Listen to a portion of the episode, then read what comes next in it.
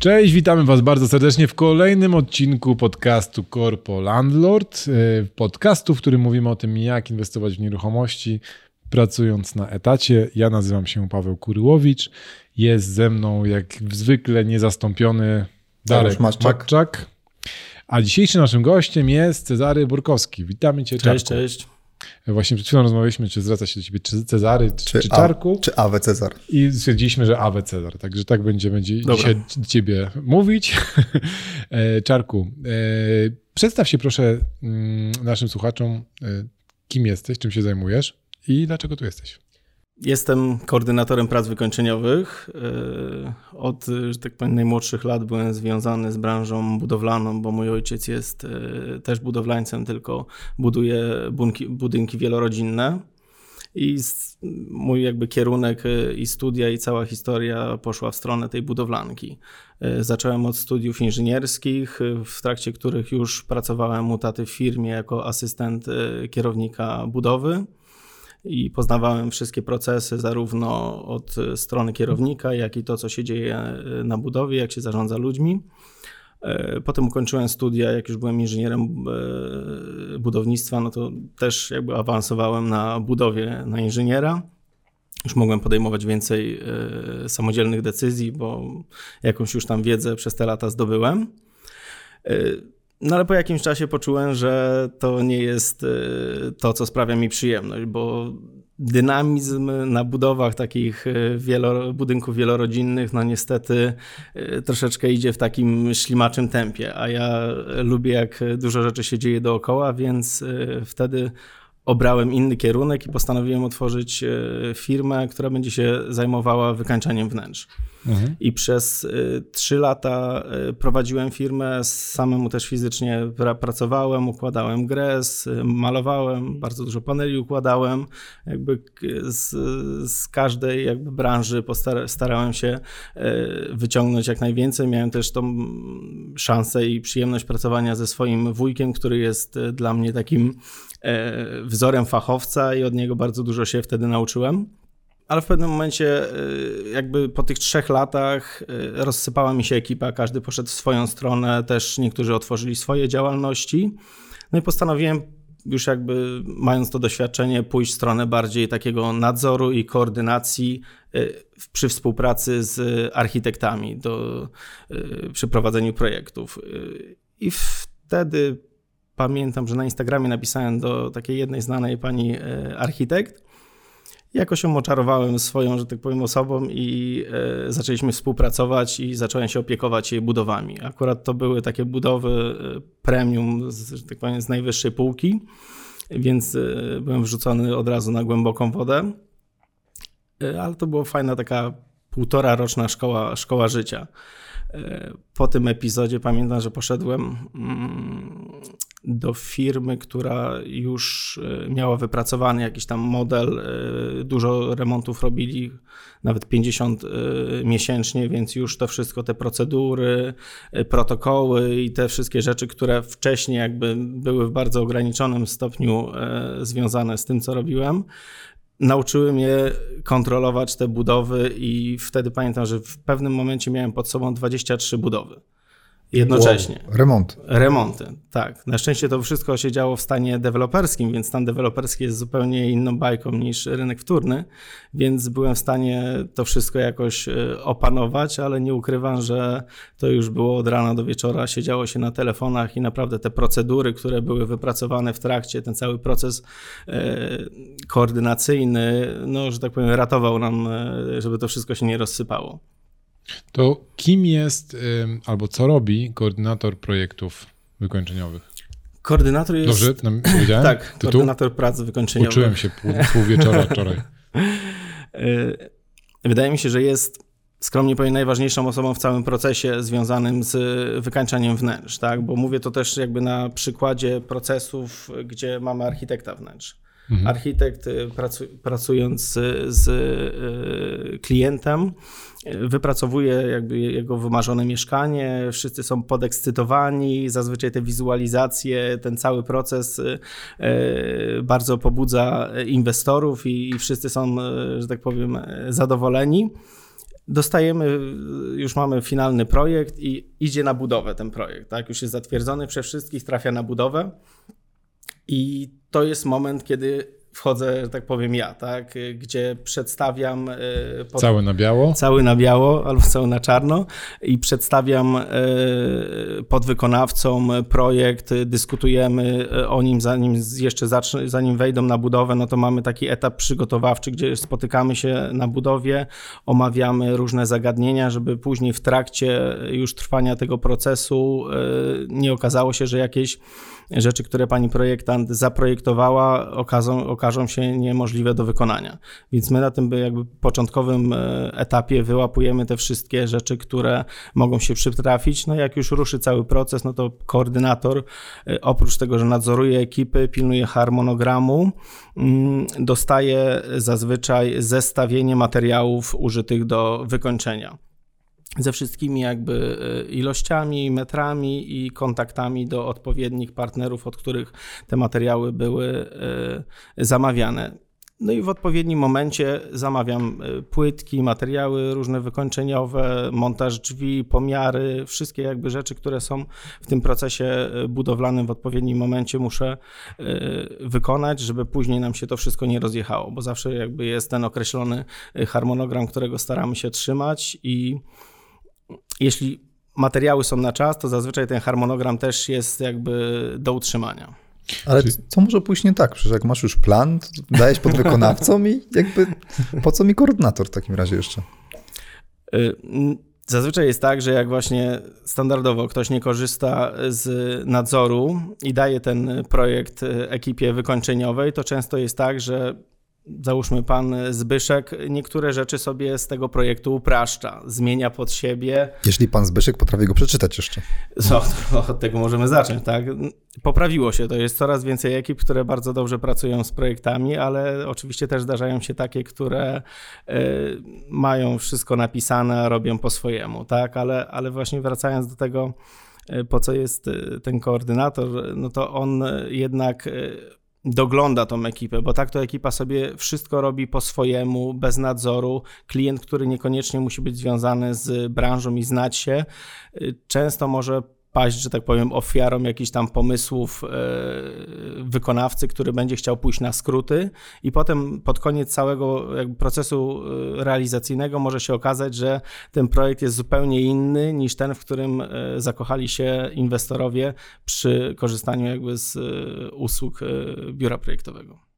Czyli ty, tak skracając, jesteś takim project managerem odpowiedzialnym też za zakupy tak. materiałów. Tak, tak. Okay. W jednej z firm to stanowisko właśnie nazywało się projekt managerem albo Reno Manager, tak, od, od remontu. I powiedz, kto jest... Remo? Reno. Reno. Reno. Renovation. Re, re, renovation. A powinieneś być e, ten CEO Renovation w takim razie. Re, albo Renault. Renault.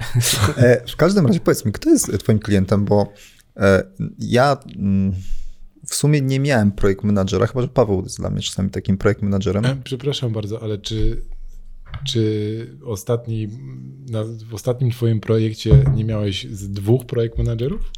No, jeden był ważniejszy, drugi był mniej ważny, no ale tak, no, no, tak, to, tak, to, tak. No po pierwsze mam... pozdrawiamy pierwszego projekt menadżera, czyli twoją żonę.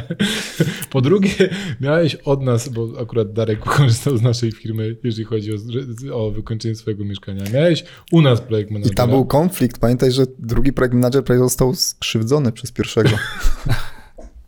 Więc to, to, to, to, trochę upraszczasz to, wiesz? No to upraszczam, ale w każdym razie, e, jak ja mówię ludziom, że korzystam z architekta i mam mhm. plan i, i, zróbcie to samo i weźcie najlepiej ekipę, która zrobi większość prac wam, bo, bo to jest problem, to ci pykają w głowę mówią, nie no po co, przecież ja wiem co ja chcę, jakby tam ekipę tam znajdę, do, do, dojrzę, tam przyjadę po pracy, coś zrobię i tyle. I oczywiście jak masz małe mieszkanie, to jeszcze jakoś to przejdzie. Jak masz duży projekt, albo już nie daj Boże kilka, no to to ludzie później to, to traumy życiowe, jakby psycholog, Dokładnie. jakby tam tak. miesiącami, jakby, albo latami z tego wychodzą. To Już nie mówię o kosztach. Tak. Więc y, kto jest takim klientem w Polsce na, te, na takie usługi? E, teraz najczęściej współpracuję z architektami, bo oni chcąc doprowadzić e, swój projekt e, do końca w tej samej formie, co został zaprojektowany, no, potrzebują kogoś do nadzoru i pilnowania tego całego procesu. Ale moje pytanie jest bardziej, czy osoby, które kupują domy, jakby i to są milionowe projekty, czy to są takie projekty też, ktoś kupuje swoje pierwsze mieszkanie i dochodzi do wniosku, nie mam czasu, wezmę architekta i koordynatora? Czy... Znaczy tak, y, ogólnie zawód koordynatora y, prac wykończeniowych jest bardzo młody i w niektórych regionach Polski w ogóle go nie ma, bo rozmawiam z niektórymi architektami z Pomorza, mam kontakt z kilkoma y, dziewczynami z Pomorza i tam nie ma kogoś takiego jak koordynator. Zazwyczaj te sprawy związane z koordynacją, nadzorem bierze na siebie architekt, jeśli wiadomo, bierze ten nadzór autorski nad tym, a jeżeli, jeżeli nie, no to to już wiadomo, wszystko schodzi już na klienta. I klienci jako tacy, no oni się do mnie, że tak powiem, nie trafiają, no bo oni nie wiedzą, że coś takiego istnieje. Że, oczywiście wśród znajomych, którzy wiedzą, czym się zajmuję, to często y, korzystają z moich konsultacji y, przed wprowadzeniem ekipy remontowej, y, właśnie na jakichś tam etapach wkraczam i patrzę, czy wszystko idzie zgodnie z planem, ale, ale, ale tak to głównie klientami są architekci, którzy polecają koordynatora, bo mówią, no bo to taka prawda jest, on maksymalnie odciąża inwestora od całego procesu, on praktycznie bierze ten cały proces na siebie. Inwestor poza opłacaniem w odpowiednim momencie faktur zakupowych nie jest y, za bardzo potrzebny, ani w gruncie rzeczy nie jest nawet mile widziany na Jeszcze budowie. Przeszkadza. Dokładnie. Nieraz miałem różne historie, gdzie y, inwestorzy wkradali się, nie mówiąc nikomu, do mieszkania wieczorem, żeby zobaczyć, jak wygląda, a potem Darek wchodziliśmy. Tak a potem, potem rano my wchodzimy, patrzymy, a płytka jest zapadnięta, bo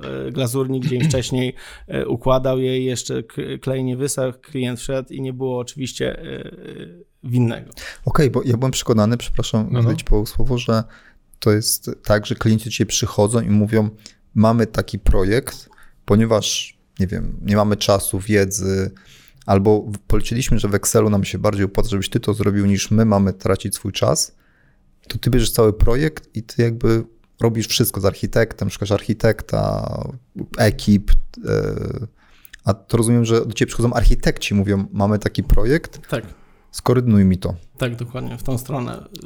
Od tamtej drugiej strony no, musiałbym być bardzo sławną i znaną osobą, żeby ktoś do mnie przyszedł. Jest, i... Jesteś u nas, to musisz być sławny znany. Może teraz to się zmieni, tak, tak. ale to. Ja myślę, że, ja myślę, że ludzie nie czują tego bólu że żeby podjąć decyzję, żeby zatrudnić kogoś, kto będzie zarządzał ich projektem, to muszą poczuć ten, e, jakby tą potrzebę, tak?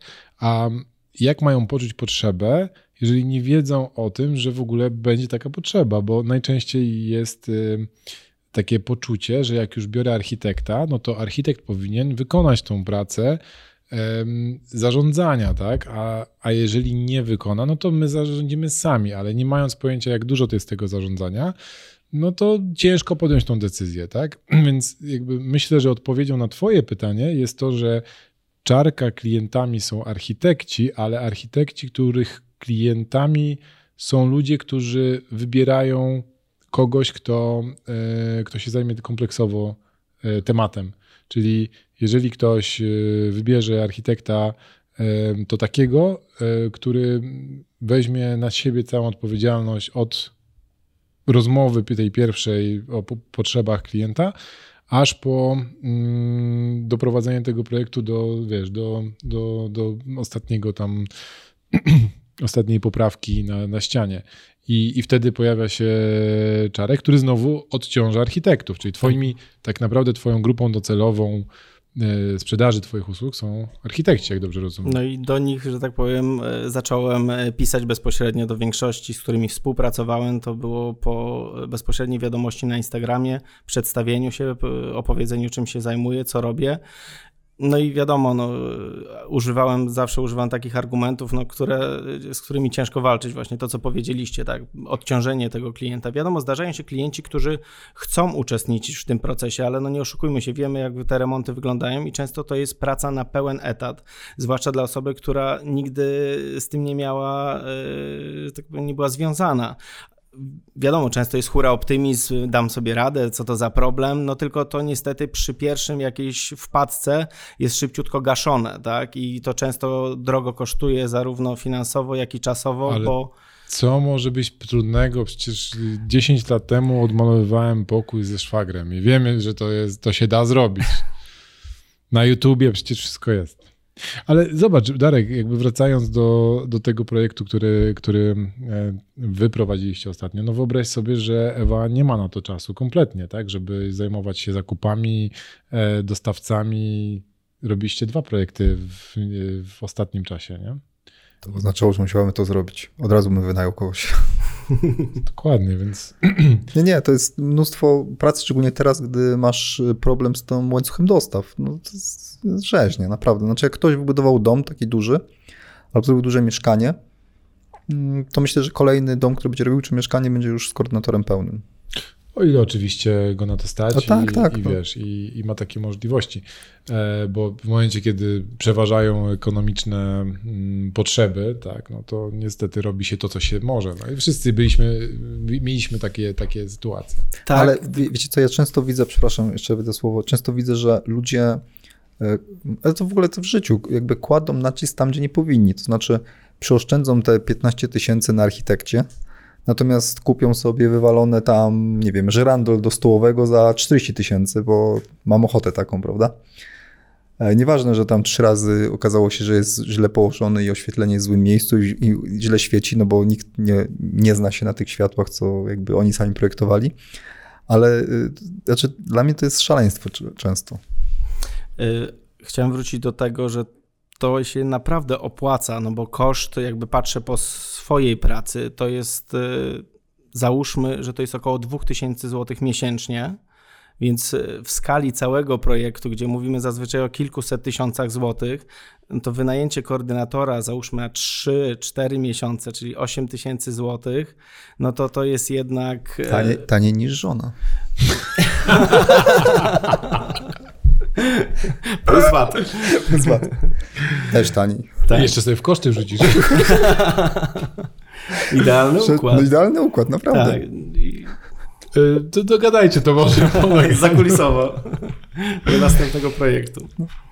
No ale taka prawda, no ja jakby dużo czasu mm, nie poświęcam tym projektom w takim sensie, że mam jeden dzień, jest to piątek, kiedy objeżdżam te wszystkie budowy i spotykam się po kolei. Mamy takie spotkania koordynacyjne, na których omawiamy to, co zostało zrobione, to, co będzie zrobione i co, jakie mamy wyzwania. I tak samo po takich spotkaniach e, od roku wysyłam też klientom i architektom e, takie raporty, e, żeby oni też jakby nie czuli się z boku tego całego procesu, czy, tylko żeby czuli, że, że uczestniczą, są ze, ze wszystkim na bieżąco. I to też później, jak się spojrzy do tyłu, to widać dokładnie w których momentach co było robione i niektóre e, rzeczy łatwo, łatwo wyłapać, coś przyspieszyć, bo widzimy, że się nam rozjeżdża trochę harmonogram, e, bo w tym tygodniu powinniśmy już e, zacząć malować, a my dopiero przecieramy gładzie, tak? Więc jesteśmy w stanie e, w czasie rzeczywistym e, ingerować w różne etapy i coś zwolnić, coś przyspieszyć. Nieraz trzeba zwolnić, bo na przykład czekamy na jakiś materiał i musimy od tyłu coś zrobić, niezgodnie ze sztuką budowlaną, ale tak jak powiedziałeś, teraz coraz częściej się tak zdarza.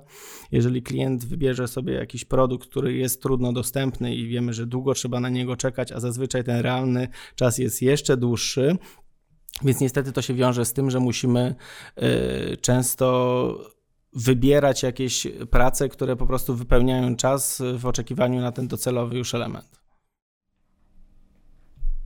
A to nie jest tak, że po prostu e, jakby pensje muszą jakby dojrzeć do tego, że bardziej się opłaca właśnie zapłacić ci te, te 2000 plus VAT niż samemu to robić? I dlatego może, zakładam, że twoim jakby celowym rynkiem jest warszawski w tym momencie. Tak. No, Czy to jest też różnie, bo ja chciałem jeszcze też wrócić do tego, co mówiliście, że często jest tak, że architekt nie poleca inwestorowi i spycha ten cały jakby proces na mnie, ja już się tym zajmuję i tylko ja jakby kontaktuję się z architektem, ale też są y, przypadki, kiedy ja reprezentuję architekta.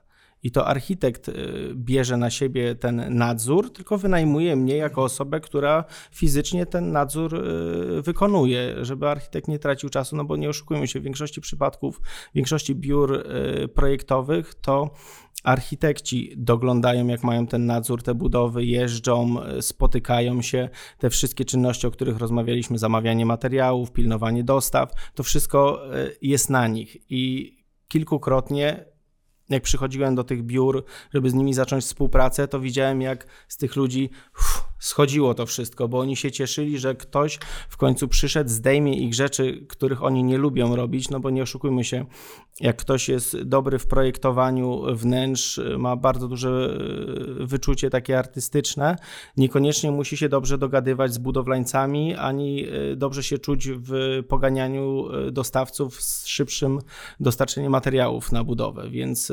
Zresztą jak być kreatywnym w momencie, kiedy masz stres non-stop na głowie tego, czy to na pewno się zepnie tak, jak powinno być, a tutaj nadzorujesz projekt, który już najprawdopodobniej skończyłeś rysować, no bo jak się, jeżeli się on się dzieje, tak, jeżeli, jeżeli trwa, no to, to ten projekt już wykonawczy został stworzony, więc nadzorujesz projekt, który, który już dawno zamknąłeś w swojej jakby tej strefie komfortu, a tu i pewnie robisz jakieś inne, inne w tym momencie, tak? Czyli coś już nowego projektujesz, a tutaj musisz jeszcze ten stary pociągnąć.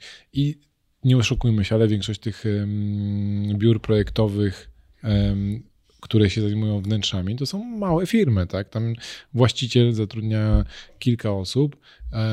Nieraz jest y, małym przedsiębiorcą, który też musi się zajmować takimi rzeczami jak księgowość, finanse, marketing firmy, HR-y i jeszcze inne, inne rzeczy, które, którymi się zajmuje mały przedsiębiorca, a tu jeszcze dochodzi mu do tego kwestia e, spotykania się z ekipami budowlanymi czy zakupami materiałów. Także ja myślę, że to jak najbardziej jest super, super dodatkowa usługa, którą może świadczyć architekt, a ty możesz przejąć e, na swoje barki. A to, co ty powiedziałeś, to myślę e, odnośnie, odnośnie pensji, to myślę, że jak zwykle to jest tak, że wiesz, to będzie wycinek rynku, który się, który będzie klientem do, docelowym tych architektów, a jakby pośrednio twoich, twoimi e, docelowymi klientami, a ogromna część rynku będzie na to niegotowa. No, nigdy nie będzie, wiesz, nigdy nie będzie miała nawet takiego projektu, który będzie, będzie wymagał. Tak, ale według mnie to też się zmienia, bo mm, jakby koszt remontu, to może porozmawiamy, nie będziesz wiedział lepiej, ale jak patrzę ze swoje, swojego doświadczenia, to on wzrósł kilkukrotnie. To znaczy, jak ja zaczynałem remonty, no to tam zmieściłem się w tysiącu złotych za metr z meblami, ze, z robocizną, właściwie ze wszystkim. Tam spoko. Tak Tysiąc tak złotych za metr. Tam. Wiedziałem, że jak mam mieszkanie 40 metrów, no to 40 tysięcy muszę mieć, plus minus 10%. Koniec. Teraz 2000, 1750, 2000. Jeszcze zależy gdzie. Tak, zależy gdzie. Jeszcze jak robisz pod siebie, a nie na, inwestycyjnie, no to ten właściwie sky is the limit, prawda? Tak, Więc jak, jak masz żonę. Jak masz żonę, no spoko. Więc jak e, robisz takie mieszkanie, nie wiem, tam 100 parę metrów razy 3, no to masz 300 tysięcy i zaczyna się robić ten bufor, gdzie człowiek, który wie, jak, gdzie kupić materiały, jak porozmawiać z wykonawcami, jak tego dopilnować, może się okazać, że on się sam spłaci z nadatkiem. Zacznę od tego, że ja też przygotowuję kosztorysy. U mnie nie ma sytuacji, że nie wiemy, gdzie jest koniec. Tak? Współpracowałem z kilkoma biurami, gdzie oni nie korzystali z mojej usługi w pełni, bo to często są jakieś wycinki tego, co, co mogę, że tak powiem, zaoferować. I w pewnym momencie to wyglądało tak, że do klienta tylko latały faktury, oni opłacali, a nie wiedzieli, kiedy jest koniec. Ja zanim wypuszczam projekt, oczywiście jeśli klient y, bierze taką pełną, kompleksową usługę, to mamy wszystko rozpisane, nawet z zaworkami, z oświetleniem, z oprawami, ze wszystkim. I on dokładnie wie, ile ten projekt będzie go kosztował, więc w ogóle odpada mu ten y, pod koniec jakby martwienie się o to, że nie starczy budżetu na to. I to zarówno mówimy o klientach klasy premium, którzy wydają kilkaset tysięcy, ale też mówimy o fliperach, z którymi też współpracuję, dla których też przygotowuję kosztorysy szczegółowe tych y, mniej premium y, mieszkań. I tu, i tu te policzenie dokładne y, wszystkich wydatków no jest, można powiedzieć, kluczem do sukcesu, tak? bo możemy bardzo łatwo wtedy zarządzać całym tym procesem, bo finansowo wiemy, gdzie jesteśmy i musimy to tylko odpowiednio poukładać i zmieścić się w harmonogramie. Y, I to jest cały przepis na sukces według mnie. No dobrze. Nasz podcast jest głównie kierowany do osób, które inwestują w nieruchomości na wynajem albo inwestują w nieruchomości poprzez obrót tymi nieruchomościami. Twoja usługa jest bardziej, moim zdaniem, kierowana w stronę y, klienta końcowego, ale niekoniecznie, jak powiedziałeś, też obsługujesz fliperów. W pewnym momencie powiedziałeś, że nawet miałeś pod sobą 23 remonty. Czy są jakieś takie główne elementy, które według Ciebie usprawniają prowadzenie wielu projektów naraz? No na pewno te procedury. Y, odpowiedni y, proces przygotowawczy, bo to jest w sumie ten y, proces przygotowania tego kosztorysu, harmonogramu, no to to jest najważniejszy taki fundament do późniejszych prac.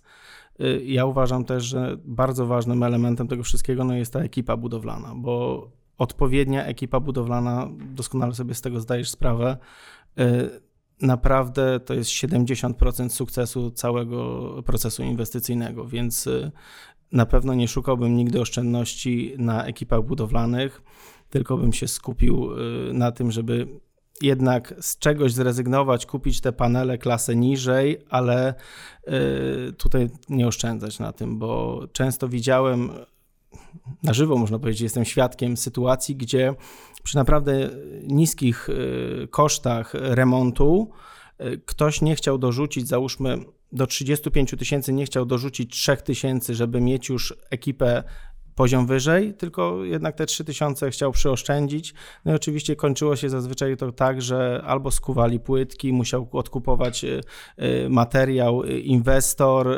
ekipa nieraz w takich sytuacjach schodzi z budowy, bo im się już to nie opłaca przy tych niskich takich kwotach, więc to bardzo, bardzo szybko wraca, jeżeli tutaj się szuka oszczędności.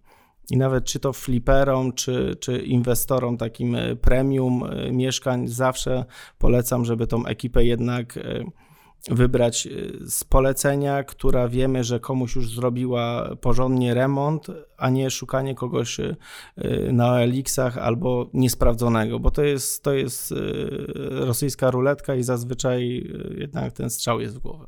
To ja mam taką historię z, z życia firmy, którą prowadzę. Ci, co nie wiedzą, to jedno, jedną z linii biznesowych firmy, którą prowadzę, jest właśnie e, firma remontowa. I mieliśmy taką historię z klientką, która, e, którą wycenialiśmy. Chyba, chyba nie, nie robiliśmy wreszcie tam tego, no, nie, nie prowadziliśmy naszych usług e, u, te, u, tych, u tych klientów. Natomiast byliśmy w procesie tam wyceny projektu i i przygotowywaliśmy się do, do podpisywania umowy. E, I jak zwykle pojawiły się negocjacje. I ta klientka wprost na pewnym momencie powiedziała, że e, panowie, ale im więcej ja na was zaoszczędzę, tym będę mogła więcej wydać na sprzęt AGD. Prosta kalkulacja. Tak jest.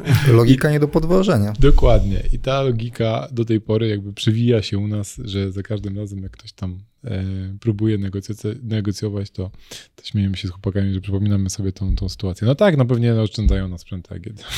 Ale wracając do tego, czyli mówisz ekipa 70% sukcesu, a czy możesz zdefiniować e, dokładniej ten proces przygotowawczy? Co jest według Ciebie takim kluczem? Czyli ja zaczynam teraz remont i jak powinien się do niego przygotować? Oprócz tego, że zebrać oferty od ekip. E, zakładamy, że mamy architekta, czy nie mamy architekta? Zakładamy taki premium z architektem. Premium z architektem. Znaczy wiadomo, no każdy proces e, przede wszystkim powinien się opierać o te materiały, o dostępność, Często się zdarzało, że zostały wybierane materiały, w których się klient na etapie projektowym zakochiwał, a potem okazywało się, że albo są poza budżetem, albo czas oczekiwania ich bardzo wykracza poza y, czas, w którym chcielibyśmy się zmieścić z remontem. Ale czy w okresie przygotowa- w tym procesie przygotowawczym też Myślisz, że warto obdzwonić, czy dowiedzieć się, jaki okres jest dostępności tak, materiałów? To w, wszystkie materiały, które są wybrane w tych zestawieniach, y, zawsze upewniamy się przed startem y, remontu, jaka jest jego, ich dostępność. Jeżeli y, wiemy, że na przykład płytki są dostępne w ciągu dwóch tygodni, mamy to potwierdzone, że to są faktycznie dwa tygodnie, to oczywiście płacimy fakturę, opłacamy proformę, żeby mieć ten materiał już zamówiony i on do, do, w, w trakcie procesu, w tych y, dwóch pierwszych tygodniach, wiadomo, od startu nie jest jeszcze potrzebny, ale potem już w odpowiednim momencie e, wjeżdża, wjeżdża nam na budowę. Ja mam taki jeden, jeden tip. Nie wierzyć temu, co jest napisane na stronach internetowych, tylko zadzwonić do dostawców. Dokładnie. Notorycznie się Dokładnie. zdarza to, że na stronach internetowych jest napisane, że dostępne w magazynie na przykład, tak? Patrzysz na jakąś tam płytkę, dostępna w magazynie albo dostępna w ciągu tam i- iluś dni tam u ciebie tam w 48 godzin. Składasz zamówienie, dzwoni do ciebie pani. "E, Dzień dobry, ja chciałem tylko poinformować, że nie mamy takiej ilości tych płytek. Ma, Jak... znaczy mamy w magazynie, ale w Chinach. Nie, nie, mamy w magazynie, ale tylko y, ja pytam się, no dobrze, ale to ja zamawiam przecież 7 metrów płytki. Jakby to ile wy macie tego na magazynie? Półtora metra. Dokładnie. Kto zamawia półtora metra płytki? Nie? No, Tak się zdarza. No, Znaczy, to jest, z tego co ja zauważyłem, to jest strategia sprzedażowa y, firm, y, które, które próbują się wyróżnić, najczęściej bardzo małych, e, albo może przesadzam, że bardzo małych, ale jakichś tam dystrybutorów czy hurtowników, którzy próbują się wyróżnić na tle innych dostawców, którzy na przykład mają te same płytki w innej cenie. E, I liczą na to, że jak kliknie jakiś tam klient na dany produkt i zapłaci bardzo często szybkim przelewem za te płytki, to już nie pójdzie do kogoś innego, tak? Tylko e, dostanie informację o tym, że, że ta płytka będzie nie za 48 godzin, tylko za dwa tygodnie na przykład i stwierdzi, no dobra, to już jeszcze sobie poczekamy te dwa tygodnie. Nie? Ale już zamówione, już, już, już pięknie. Tak, ale to często jest i to też w większych firmach, bo teraz jakby na bieżąco widzę często dziewczyny z logistyki w firmach, z, z którymi współpracuję, y, zamawiają coś, dokładnie tak jak mówię, szybki przelew, a potem telefon i jednak ta płytka będzie dużo później, albo w ogóle wycofali tą płytkę, taki, taki wabik jest często, no ale tak jak mówiłeś, no można, się, można t- uchronić się od tego dzwoniąc i dopytując, więc z każdą praktycznie pozycją z tego zestawienia musimy właśnie tak zrobić, zadzwonić, upewnić się. Y, Ja jestem zwolennikiem tego, żeby wszystko od razu opłacić, zadatkować, bo oprócz tego, że cena może się po dwóch miesiącach zmienić, gdzie teraz jakby wahania cen są tydzień do tygodnia, y, to wolę mieć pewność, że ten materiał jest zabukowany w tamtej cenie, no bo jeżeli dbam o ten kosztorys i, i, i muszę nim zarządzać, no to muszę mieć pewność, że kupuję to w tej cenie, co wpisałem w kosztorys. I każdy z tych elementów jest zadatkowany i czeka tylko w magazynie na, na mój sygnał, żeby w odpowiednim momencie y, przyjechał na budowę. Więc wiadomo, no, są takie rzeczy jak drzwi, trzeba y, dużo wcześniej zamawiać, bo na drzwi się najdłużej y, zazwyczaj czeka. Mm, Często można przeskoczyć y, etap jakby wymiarowania drzwi, bo często jest tak, że jak korzystamy z usługi y, firmy zajmującej się drzwiami, no to przyjeżdża technik z tej firmy, robi pomiar drzwi albo mówi nam, y, jaki mamy przystosować, przygotować otwór. I wiadomo, że od razu, jak będziemy wiedzieli, jakiej wielkości mamy mieć podany drzwi otwór, to od razu też to przekazujemy ekipie budowlanej i później nie mamy dodatkowych kosztów y, w postaci przerabiania otworów drzwiowych, gdzie zazwyczaj to jest około, nie wiem, 150-200 zł za otwór. Jeżeli mamy 5 takich otworów, no to robi nam się dodatkowy 1000, y, który wiadomo, często może już mocno nadwyrężyć taki mniejszy budżet. Czy ty wiesz, o co chodzi z tymi drzwiami? Jakby czemu tych drzwi, jakby non-stop, od, odkąd ja pamiętam, e, większość firm, e, może op- oprócz tego, co jest na składach jakichś tam marketów budowlanych, ale te, te firmy duże, już nie nazywając konkretnych producentów, ale zamawiasz i czekasz na nie, mówią ci 8 tygodni, a później okazuje się, że to jest 12. Rozumiesz to? Bo ja, ja rozumiem okna, tak? Okna są niestandardowe. Wszystkie są robione, okej, może nie wszystkie, ale większość okien jest robionych y, na zamówienie pod wymiar. Ale drzwi? Come on, mamy ileś tam standardów drzwi, no okej, no jak są, wiesz, 2,5 metra y, wysokości drzwi, no to mogę to zrozumieć, ale Mhm. standardowe, wiesz, 80 otwierane w lewo, białe czy kremowe, rozumiesz o co chodzi? Bo ja nie wiem. Ja z tego, co słyszałem i się in- interesowałem, no to produkcja drzwi jest pełną parą cały czas, tak? Tylko jest taki popyt y, na te, na te, na te drzwi, że po prostu oni nie wyrabiają się z, Naprawdę? z no, każ, każda inwestycja, no liczmy, że to od 3 do 5 drzwi. Tak? A jakby policzyć, ile tych wszystkich inwestycji naraz się dzieje, to naprawdę to się robi przeogromna liczba, zwłaszcza, że wiadomo, że fabryki tych dużych firm, no nie, nie produkują drzwi tylko na Polskę, tylko mają jakiś tam określony pewnie procent, który produkcji idzie na Polskę, a który idzie już za granicę, więc no odkąd pamiętam, odkąd pracuję w remontach, a to już jest 13 lat, zawsze był problem z drzwiami. Otwieramy tych, fabrykę drzwi. W tych tańszych, no wiadomo, no posiłkujemy się jakimiś marketowymi i tam zazwyczaj jak nie ma dostępnych, y, bo zazwyczaj z ościeżnicami jest problem, y, to kupujemy oddzielnie każdy element i to zawsze jest do, do, dostępne. Oddzielnie kupujemy belkę, oddzielnie kupujemy elementy e, pionowe, oddzielnie jeszcze opaski i w ten sposób zawsze te tańsze pro, projekty y, czasowo nadganiamy, ale w tych droższych, gdzie jeszcze są drzwi robione zazwyczaj y, na wymiar, już niekoniecznie przez jakąś firmę taką znaną tylko przez stolarza, no to ten proces w gruncie rzeczy jest bardzo czasowo podobny do tej zamawianej z takiego, e, z takiej dużej firmy, tak, więc... E, Ile razy my jeździliśmy po całej Warszawie, żeby zebrać wszystkie ościeżnice z marketu budowlanego, bo tutaj była lewa, tu była prawa, tak. a tutaj były górne belki, wiesz, w jakimś innym markecie. Kompletnie. Dokładnie. Wracając do, wracając do, do procesu, czyli y, mam ten, od, umówiłem się z architektem, mhm. on dał mi tą listę tak, tak. tych rzeczy, i powinienem obdzwonić i dowiedzieć się te, te kluczowe elementy, czy są, jaki jest koszt, a najlepiej zamówić je albo tak. przedpłacić chociaż. Tak.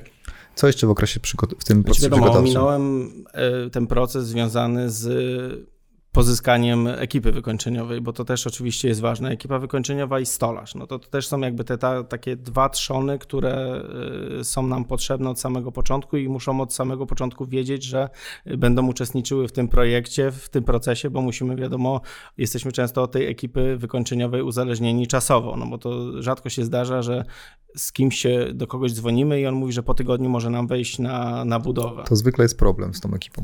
E, więc e, dobra, powiedz mi, na co zwrócić uwagę, jak wybieramy ekipę? Paweł, słuchaj.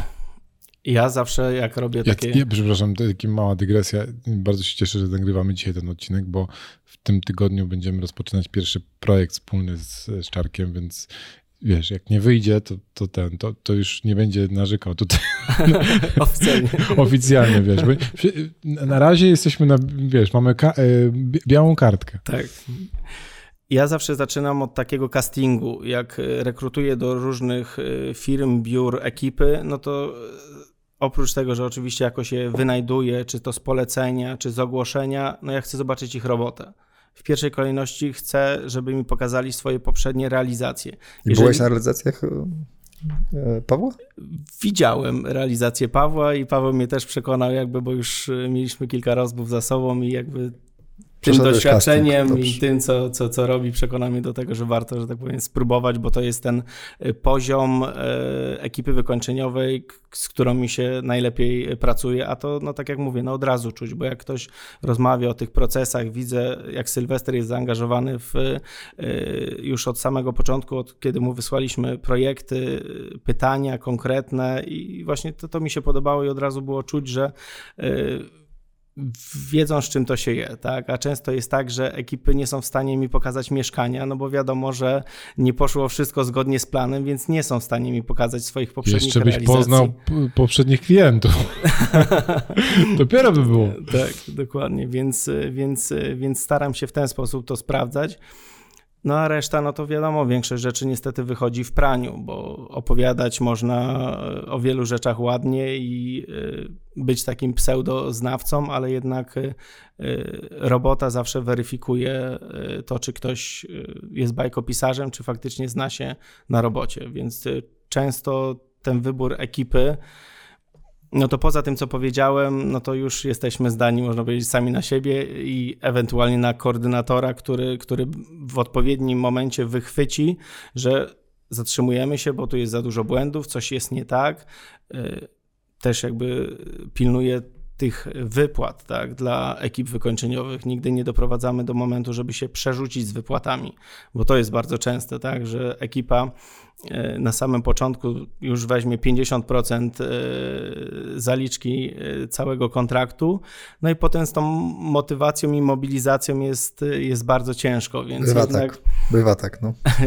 że te pieniądze no jednak motywują. Ale my nie bierzemy 50, my bierzemy 80 teraz. A później prezes leci do Kenii albo do Brazylii. Nie znam. Nie znam. No dobrze, bo, bo tak ciągnę cię za język, bo chcę usłyszeć o umowie jeszcze. Na co zwrócić uwagę w umowie? Umowie. Znaczy ja jestem zwolennikiem takich y, przejrzystych umów. Y, jak y, przygotowu, przygotowuję, ja jakby nie jestem specjalistą od umów, więc od razu tu mówię, że, że za dużo nie opowiem, ale ja lubię umowy takie klarowne, gdzie mamy po prostu co jest w zakresie danej inwestycji, z załącznikami w postaci tego, tych listy kosztorysów. Ja nienawidzę realizacji, gdzie ktoś się umawia na ryczałt że nie mamy wypisane, co, za ile, co się, co się płaci, ile metrów, czego jest w, tym, e, w tej umowie. I to jest jakby według mnie najważniejszy e, zapis w umowie, żebyśmy wiedzieli, za co my, my płacimy, za jaką ilość i w razie prac dodatkowych my jesteśmy w stanie w prosty sposób wyłapać jakąś pozycję, przemnożyć ją o te dodatkowe metry i wiemy na czym stoimy. A jeżeli ktoś się umawia na, rycz, na ryczałt, przychodzi do mieszkania, ogląda je ok, 40 tysięcy i umawiają się, wpisują tą kwotę 40 tysięcy i nie wiem, ogólnie wpisują wykończenie mieszkania według projektu, no to później zaczynają się schody, bo jakieś przeróbki typu dodatkowe gniazdka, ktoś sobie może policzyć 200% standardowej ceny, jakieś dodatkowe rzeczy tak samo, co może w konsekwencji zniechęcić y, inwestora do poczynienia tych zmian, które mogą w gruncie rzeczy wywrócić cały projekt architekta do góry nogami. I to też jest jakby taki bardzo, bardzo ważny element, żeby jednak y, ten zakres był szczegółowy i kosztorys szczegółowy. Przynajmniej z pozycjami i takie minimum to są jakieś kategorie, załóżmy, e, jak mamy hydraulikę, to mamy po kolei wypisane wszystkie pozycje, że montaż jedne, jednego geberitu, jednego WC, dwie umywalki, dwa krany i mamy podsumowanie, ile to wszystko kosztuje, to już jakiś mamy tam punkt odniesienia, ale nie, nigdy nie akceptuję takiego wy, wypisania i sumy tego wszystkiego, no bo to później jest nie, nie do ogarnięcia i tu się dużo rodzi później problemów. Ja zawsze powtarzam, że ta umowa ma nam mm, nakreślić to, na co się umawiamy. Bo ta umowa w każdym remoncie będzie po prostu inna.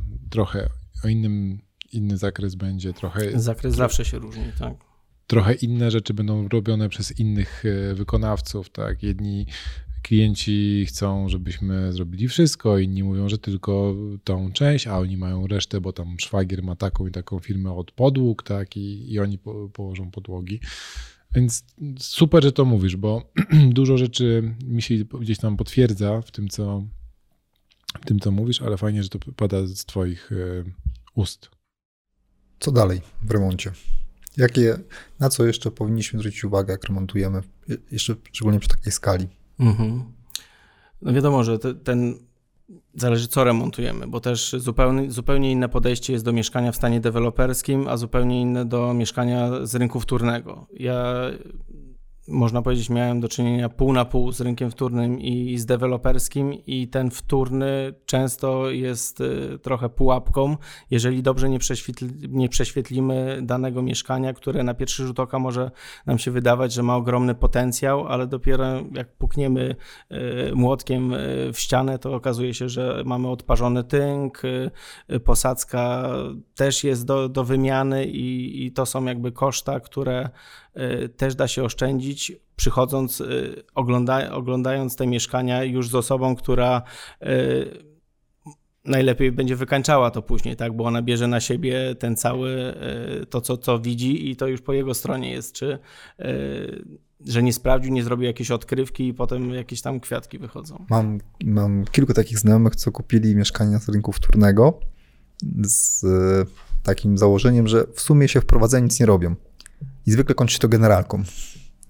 Taką po roku czy po dwóch. Taką, że naprawdę tam podłoga zostaje. Czasami, a nawet nie.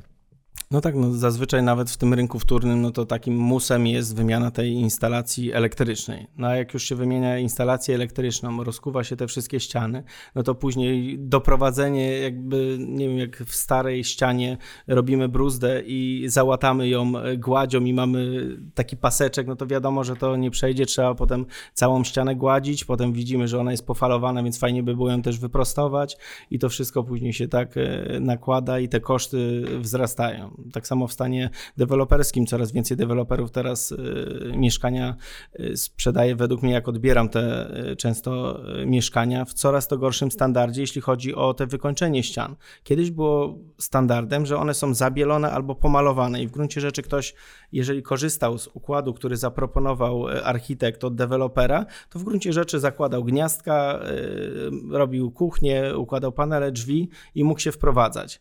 A teraz jest tak, no, że bez zrobienia gładzi w całym mieszkaniu, to ciężko cokolwiek, e, że tak powiem, do przodu tutaj pchnąć. Szczególnie jak jest jeszcze wymiana mm, instalacji, jak, jak, tak jak mówisz, albo zmiana układu. Tak, tak, tak? To, to, już e, no te ściany to takie, takie minimum te gładzie i, i wygładzenie tych wszystkich miejsc po bruzdach. Swoją drogą to jestem ciekawy, jak długo i czy w ogóle e, dojdziemy do, mm, do momentu, gdzie deweloperzy będą musieli oddawać mieszkania w pełni funkcjonalne. W sensie, wiesz, minimum, czyli kuchnia, łazienka będą e, wyposażone i, i nie będziesz musiał robić, wiesz, jakichś takich bardzo mocnych remontów, bo w wielu krajach na świecie jest tak, że nie, nie dostaniesz e, mieszkania w stanie deweloperskim, którym my rozumiemy, tak? Czyli pół produktu.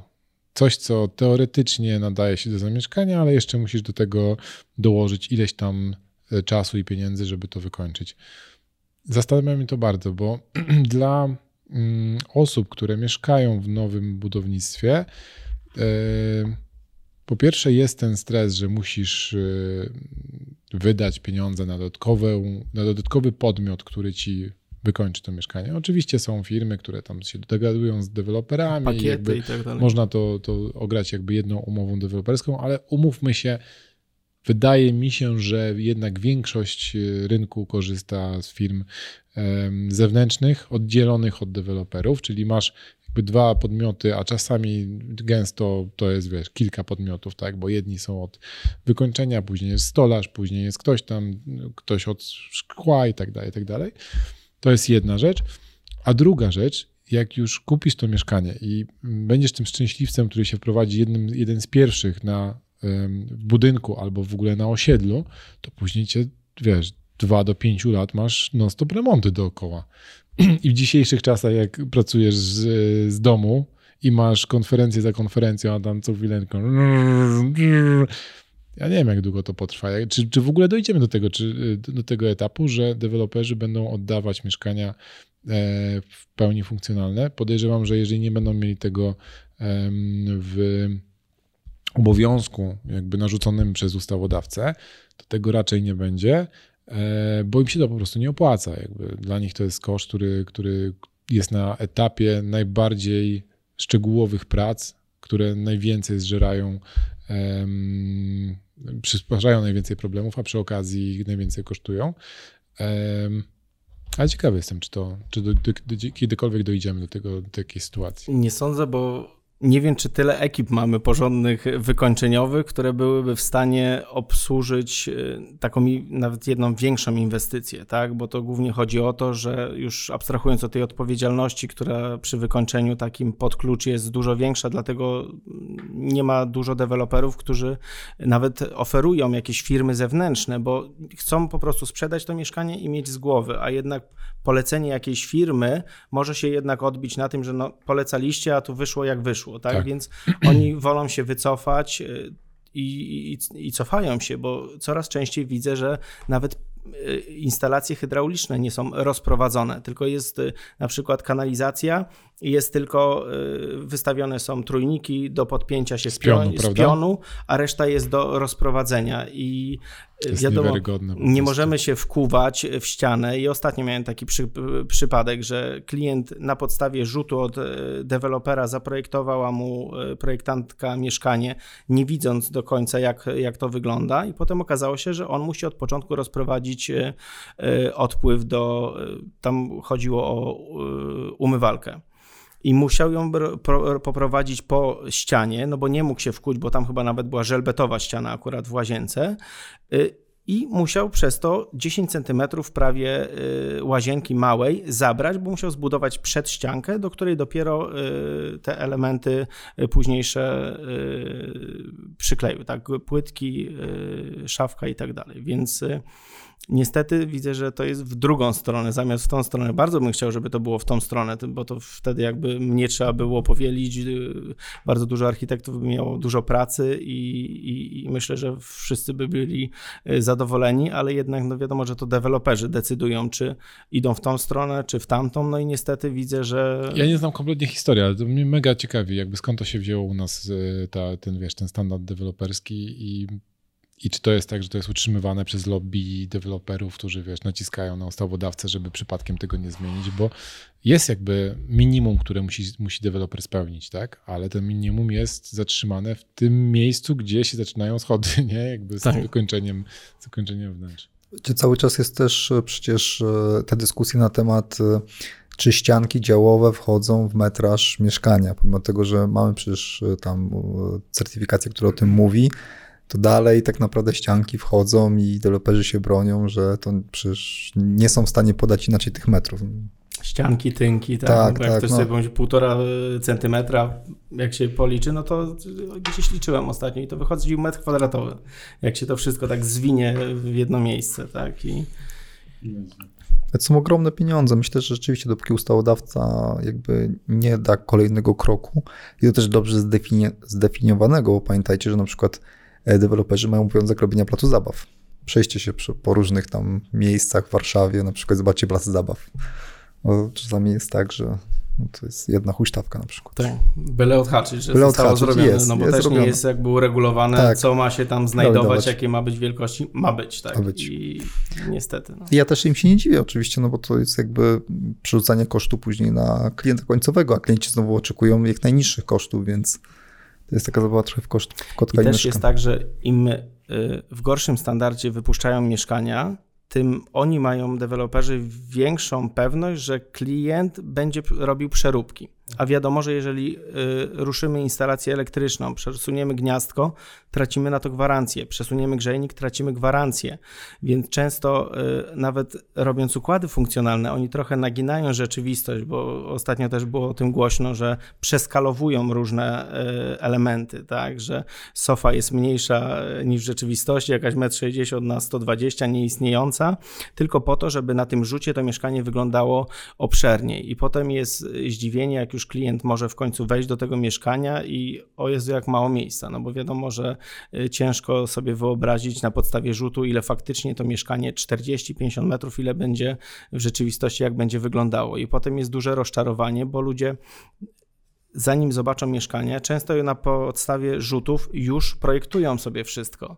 I potem okazuje się, że jakieś łóżko w sypialni, które miało się zmieścić i miał być jeszcze duży zapas, jak się podsunie pod ścianę, zostaje 20 cm na przejście dookoła. Tak? I potem są problemy. Nieraz miałem sytuację, że w układzie funkcjonalnym zaproponowanym przez architekta WC było po, po innej stronie niż mogło być zamontowane. Znaczy, no, nie było szans, żeby uzyskać spadek tak i rura by musiała iść po całej długości e, łazienki, żeby, żeby można było się podpiąć tak, jak e, on to zaprojektował. Więc jakby jest też dużo takich e, rzeczy, na które też warto zwrócić uwagę przy tych układach funkcjonalnych i niekoniecznie wierzyć w to, co się widzi i jednak polegać na tych cyferkach, no bo bardzo często też te układy funkcjonalne od deweloperów nie mają żadnych wymiarów, tak?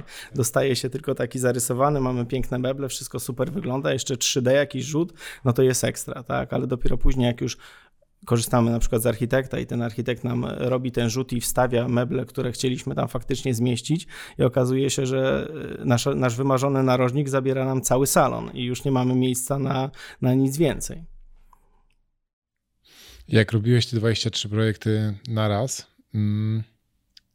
Czy były jakieś takie konkretne techniki, które używałeś, żeby w ogóle to wszystko spiąć? Bo ja sobie nie jestem w stanie wyobrazić. My robimy tam od czterech do siedmiu pewnie projektów na raz i to jest już, y, przy tych siedmiu to jest to jest naprawdę jazda bez trzymanki. Oczywiście, wiesz, nasza skala i tak dalej, natomiast jak, jak sobie w ogóle myślę, ile to jest wątków przy 23, pewnie, wiesz, w różnych etapach e, każdy, to to ja nie jestem w stanie wyobrazić sobie, jak to jak to, jak to Ten nadzorować. epizod taki, który właśnie był 23 mieszkań, wypalił mnie w tej firmie i musiałem odejść, bo to zazwyczaj było tak, że miałem od 13 do 15, ale z racji tego, że chyba pamiętam, że odszedł jeden z koordynatorów, bo było nas tam czterech albo pięciu, musieliśmy się podzielić jego jeszcze mieszkaniami i doszło nam po, tam po pięć mieszkań. Yy, więc no to już była jazda bez trzymanki, no bo 23 mieszkań, jak, jak wszystko szło dobrze, to szło dobrze, ale wystarczyło, że na jednym z tych mieszkań był jakiś większy problem. Musiałem jakiś krok do tyłu zrobić, to traciłem kontrolę nad całą resztą, bo 15 to tak jak mówię, procedury y, na każdej z budów musiałem być przynajmniej raz w tygodniu, więc to był taki mus, że każde z tych mieszkań, no wiadomo, no kręciłem się głównie, ale schodziły, schodziły ze mnie tam w tej firmie obowiązki związane z logistyką, z zamówieniami, tylko mieliśmy tam dział logistyki, który, którego informowaliśmy po prostu mailowo albo telefonicznie, co w, odpowiednim momencie trzeba zamówić, bez takiego zbędnego angażowania się. Więc ja tam miałem głównie taki nadzór i koordynację na zasadzie y, odpowiednich branżystów w odpowiednim momencie y, wkładać na budowę. Więc w takiej formie wydaje mi się, że te 15 budów no to jest do ogarnięcia, ale 20, no nawet jak patrzymy na miesiąc, no mamy 20 dni, no to nie da się tego tak wszystkiego poukładać i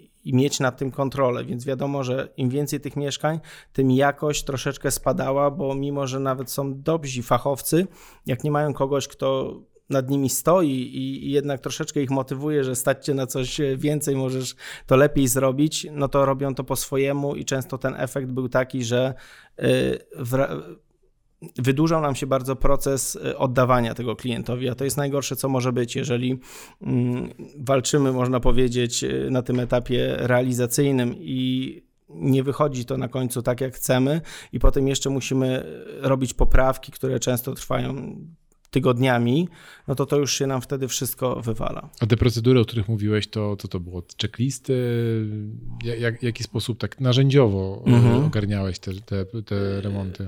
Często operowaliśmy na tabelkach na zasadzie, że e, no na pewno były procedury e, związane z tym, że e, ekipa schodzi, wchodzi stolarz, no to spisujemy protokół, który jakby w którym e, odpowiedzialność na siebie bierze stolarz, widzi jak, e, w jakim stanie zostało mieszkanie zostawione przez e, ekipę, wchodzi stolarz, robi swoje, potem przychodzi ekipa, patrzy czy nic nie zostało zrobione, podpisujemy ten protokół zamknięcia i idziemy dalej. To są takie małe rzeczy, które jednak chronią nas przed kolejnymi tymi e, poprawkami, bo nie oszukujmy się, zawsze jak wchodzi stolarz, e, no to coś tam uszkodzi przy montażach, więc do tego wracamy. Dodatkowe te procedury, no to mówię, trzymanie się tych wszystkich harmonogramów, e, wysyłanie w odpowiednim momencie zamówień, no to to są te rzeczy, które, które jak pilnowałem, miałem ten proces rozbity na 8 tygodni i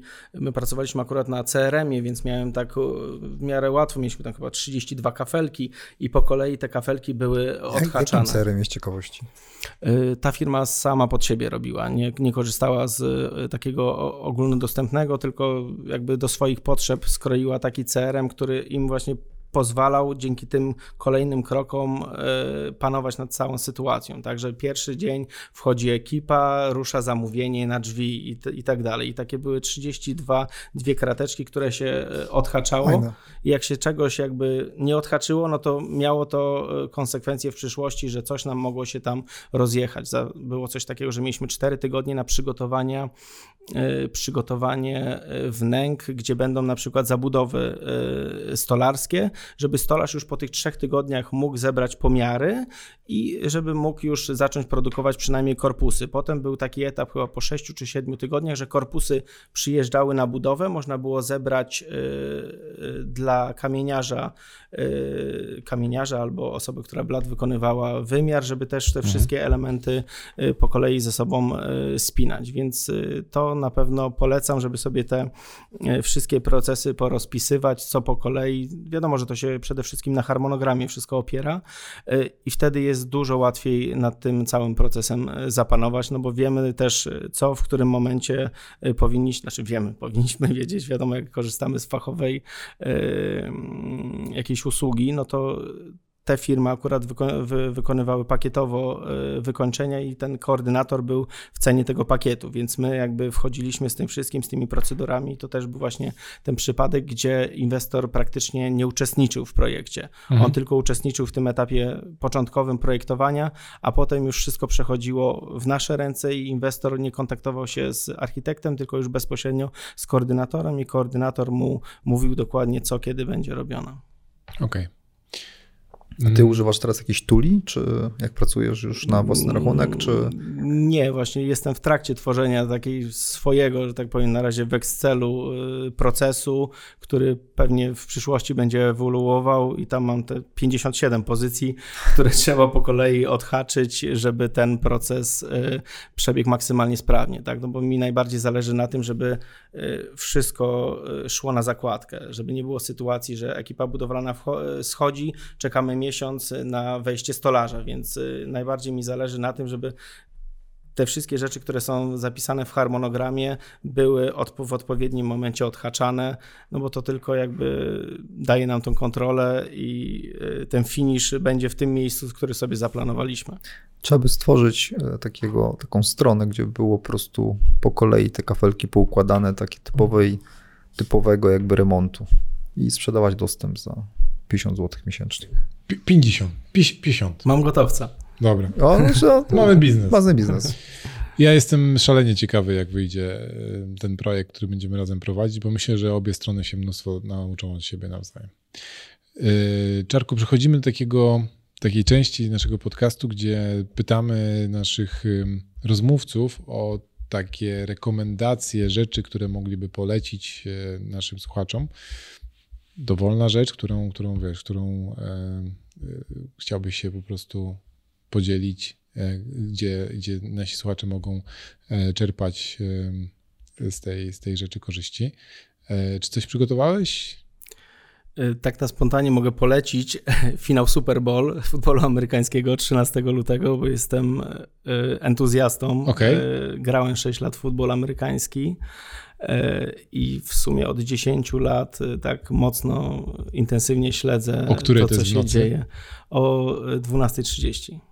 A, no to nie, nie tak Nie, późno. do obejrzenia. Akurat, obejrzenia. akurat y, Super Bowl jest trochę wcześniej, bo w regularnym sezonie mecze są y, naszego czasu o 19, 22 i taki najfajniejszy mecz zawsze jest o drugiej w nocy. No, ja do tej drugiej w nocy rzadko kiedy jestem w stanie y, doczekać, a w tym roku w, finale są dwie naprawdę dobre drużyny, bo jest Bengal. 13 luty, tak? 13 luty, tak. Ja w szkole grałem w kosza i y, pamiętam te zarwane noce, kiedy się oglądało jakieś tam, wiesz, finały NBA, coś tam, kurde, jeszcze ty, wiesz, normalnie ta rozgrywka trwa tam około 40 minut, no to było roz, rozklejone tam na no, 3 godziny. W futbolu tak, ponad 3 no. godziny, ale wiadomo, Super Bowl to jest już takie święto, te reklamy, super, no wszystko tam jest, te 3,5 godziny to jest naprawdę... A ty gdzie y, będziesz oglądał?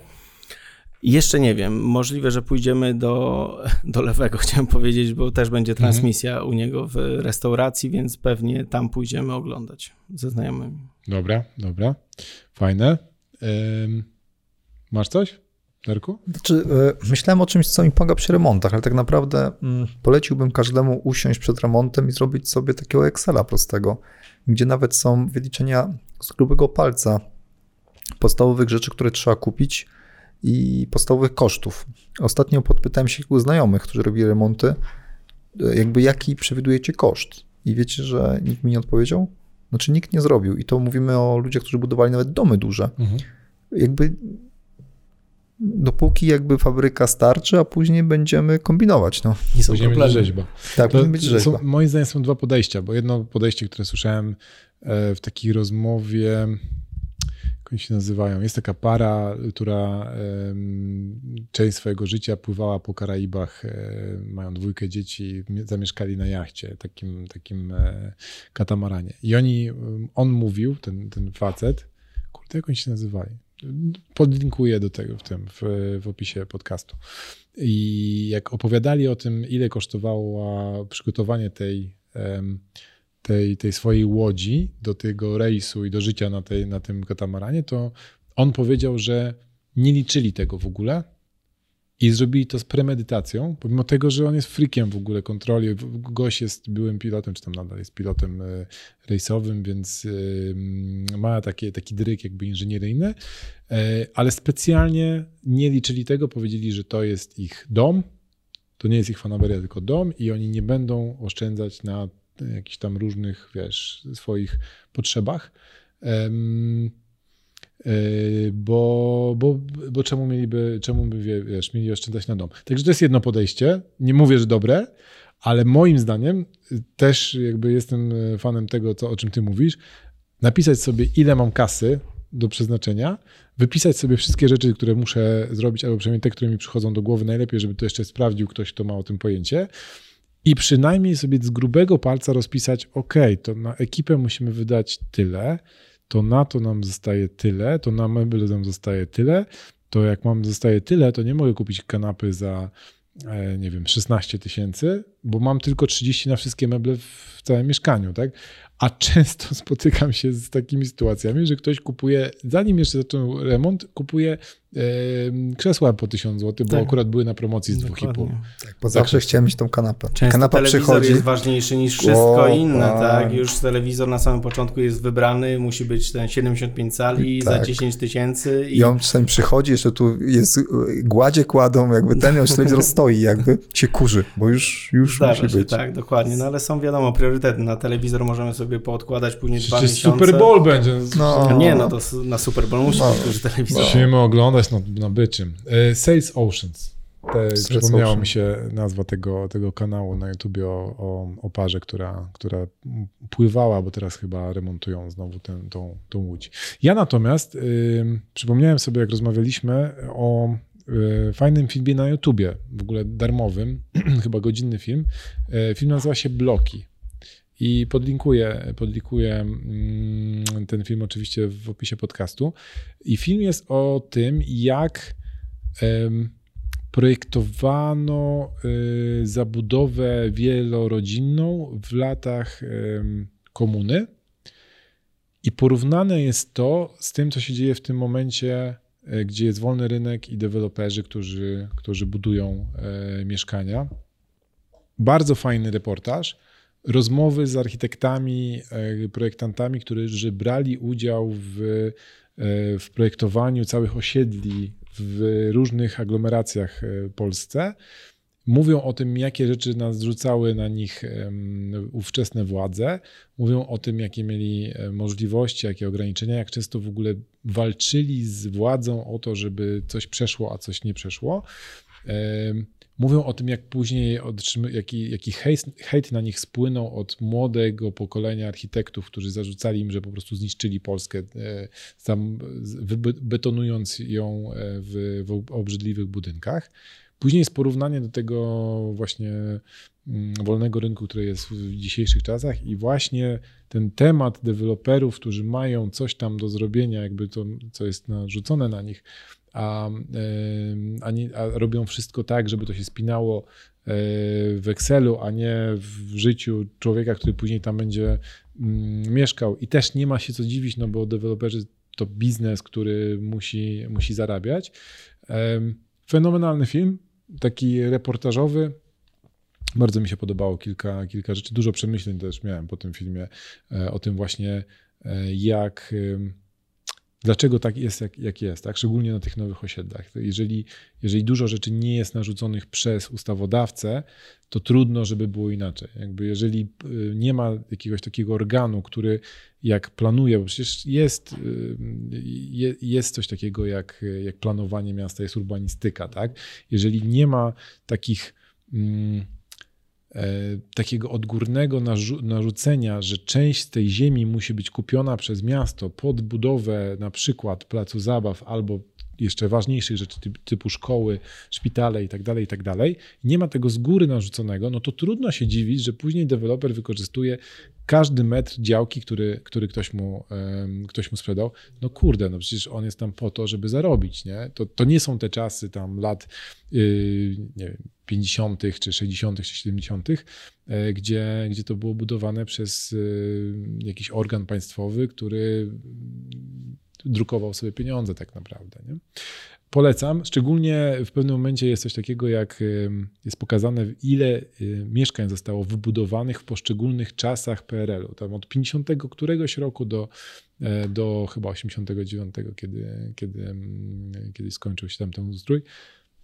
Bardzo ciekawy film. Janek Śpiewak ostatnio poruszał właśnie ten temat i zestawił e, blokowisko w dzisiejszych czasach i blokowiska, nie pamiętam, to były chyba lata 80. Mhm. i były no, bardzo dużo zieleni, był jakby bardzo duży nacisk na to, żeby jakby nie było blok, blok w blok, tylko był oddzielony. No zresztą widzimy, jak to osiedla wyglądały, a teraz to no, jest katastrofa. Tam jest takie porównanie, że e, jest taka jakaś taka aktywistka, blogerka, która mówi o tym, że te przestrzenie miejskie jakby było o wiele lepsze w komunie, jak już oczywiście skończyli tą całą budowę, bo tam bardzo często za długo to trwało, ale te, te, te miejsca pomiędzy blokami były super, natomiast same mieszkania były beznadziejne. Teraz mieszkania są, jest przynajmniej wybór większy, Natomiast y, też tam jest opowiedziane o tym, jakie y, siły sterują tym, jakie są mieszkania w ogóle, bo kiedyś to było tak, że organ państwowy mówił, że ma być tyle tam M1, M2, M3, coś tam, a teraz jest tak, że to nie organ państwowy, ale kredytodawcy sterują tym, jak duże może być mieszkanie, ile, jeżeli deweloper zrobi za dużo. Jakie zainteresowanie tak, będzie, które tak, się tak. najczęściej sprzedają. No tak jest, że jednak te mieszkania między 50 a 70 metrów, no to wypełniają zazwyczaj większość tych inwestycji. Te powyżej 100 metrów, no to często się no już zdarza... nie przesadzać, powyżej 45 już jest ciężko. Pamiętasz, jak byliśmy na, na Okęciu na takim spotkaniu tych deweloperów?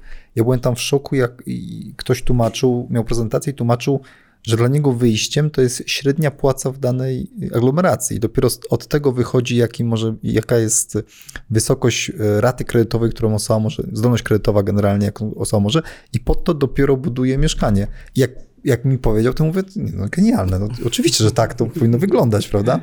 No. Więc ciekawe. Tak, także y, kończąc wątek, że kiedyś były te zielone tereny i kiepskie mieszkania, teraz są ładniejsze mieszkania, brak y, zielonych terenów, a często też jest tak, że, że te mieszkania też nie są jakieś fenomenalne, przez to, że ludzie po prostu mają małą zdolność kredytową albo taką zdolność kredytową, która pozwala tylko na to, co, co, co jest. Czarku, dziękujemy Ci bardzo. Jeszcze jakbyś Dziękuję mógł również. powiedzieć, gdzie nasi słuchacze mogą e, Ciebie znaleźć, e, albo architekci, którzy są, jak rozmawialiśmy, Twoją grupą docelową e, współpracujących tak, klientów. Przede wszystkim na Instagramie pod pseudonimem Pan Koordynator. Pan Koordynator. Zapraszamy serdecznie. Dziękujemy Ci bardzo. Dziękuję również. Drodzy słuchacze, dziękujemy Wam za kolejną godzinę z kawałkiem spędzoną z nami. Zapraszamy Was y, bardzo serdecznie na stronę corpolandlord.pl, gdzie znajdziecie opis tego odcinka, jak i opisy innych odcinków i inne odcinki. E, do usłyszenia wkrótce.